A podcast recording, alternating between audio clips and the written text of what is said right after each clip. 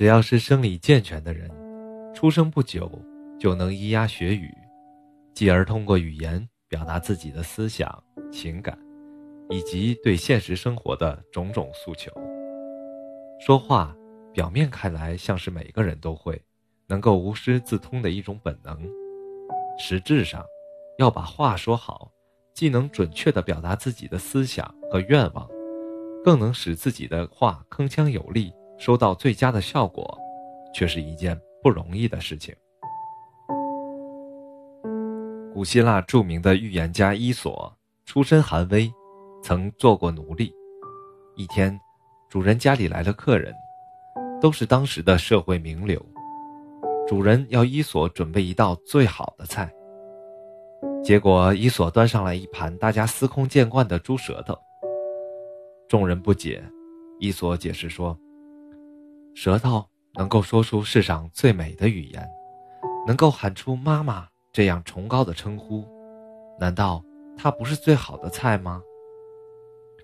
大家觉得他言之有理，还对他夸奖了一番，主人也觉得很有面子。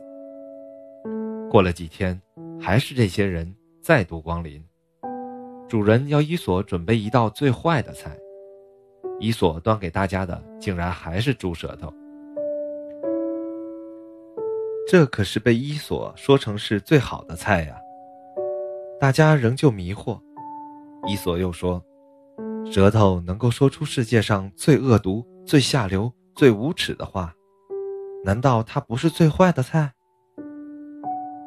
在中国有一句俗话说：“良言一句三冬暖，恶言一句六月寒。”只要把话说得得体巧妙。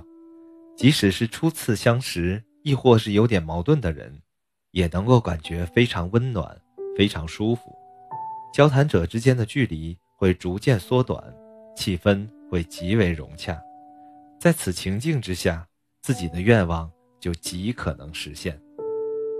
否则，即便是关系亲密的朋友，也有可能因为言语不当，让人觉得如鲠在喉。就算对方不当场发作，其后果。也是相当严重的。中国还有一言兴邦，一言丧邦的说法。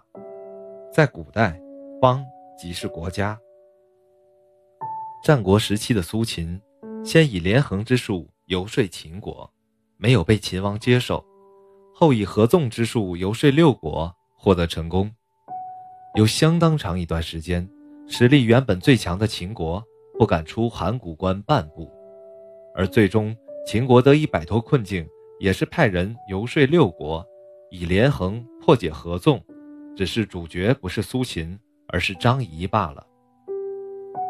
赤壁之战前，曹操统一北方，实力无人能及。诸葛亮舌战群儒，促成孙刘联合，从而彻底改变了天下的格局和走势。在当今社会。邦也可以看作是利益共同的一个团体，一个企业，想要发展壮大，想要屹立不倒，必须要有能说会道的人去协调团体、企业和周围环境的关系。说话是一门艺术，而且是一门极为重要的艺术。掌握了这门艺术，既可以帮助你在事业上飞黄腾达，也能帮助你在交朋结友方面如鱼得水。还能帮助你家庭和睦，得享天伦之乐。拥有本书，你就拥有了通往这道艺术大门的金钥匙。本书不仅有精辟系统的理论，更有流畅明白的语言，还有我们对每一位读者最诚挚的情谊和最深切的关怀。